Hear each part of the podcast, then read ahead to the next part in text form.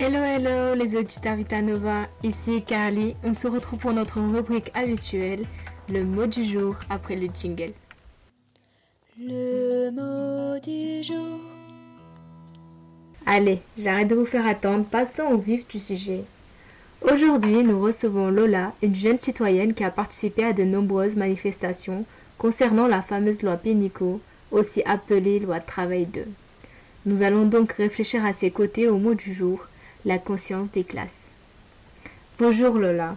J'aimerais déjà savoir comment vous définiriez l'ambiance générale dans les différentes manifestations auxquelles vous avez participé. Bonjour Carly, bonjour les auditeurs Vitanova. Bah, comme vous pouvez l'imaginer, euh, l'ambiance n'est pas à la rigolade. Je pense que les citoyens se rendent compte des enjeux de l'événement. C'est une sorte de prise de conscience des classes. Pourrais-tu expliquer à nos auditeurs ce qu'est la conscience des classes? Pour commencer, l'expression conscience de classe appartient au répertoire marxiste. Afin de définir une classe sociale, car Marx ne s'en tient pas à l'unique critère de la place occupée dans le rapport de production. Il propose de distinguer la classe en soi et la classe pour soi. La première notion désigne un ensemble d'individus qui, bien que partageant objectivement des conditions de vie similaires, sont dénués d'attaches réciproques, ne sont représentés par aucune organisation politique et n'ont aucunement conscience de former un tout social cimenté par des intérêts communs. Pour atteindre le stade pour soi, il faudrait que ces personnes prennent conscience de la place qui est la leur et des intérêts partagés que, collectivement, ils pourraient défendre.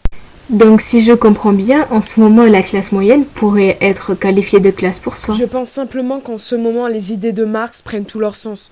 On nous ôte nos droits pour ensuite s'étonner de voir des milliers d'étudiants, de femmes et d'hommes dans les rues à manifester.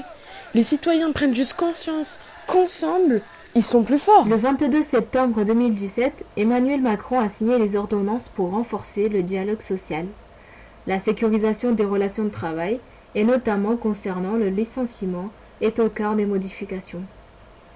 En prenant le point de vue de Marx, quelles remarques pourrait-on faire? À l'époque de Marx, on faisait une nette distinction entre bourgeois ou prolétaires. Il n'existait pas de classe intermédiaire. Les hommes devenaient donc bourgeois ou prolétaires, sans autre distinction. Par bourgeois, on entend la classe des capitalistes modernes, et par prolétaire, la classe des travailleurs salariés modernes. Marx voit la classe bourgeoise comme la classe dominante, et la classe prolétaire comme celle qui est dominée. Selon Marx, le rapport de force est inégal, car l'employeur a un moyen de pression que l'employé n'a pas. Alors, par risque de perdre son emploi, il ne va rien dire.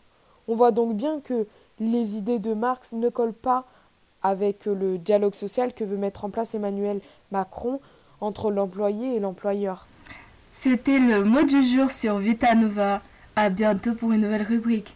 Ciao mes auditeurs et passez une excellente journée. C'était le mot.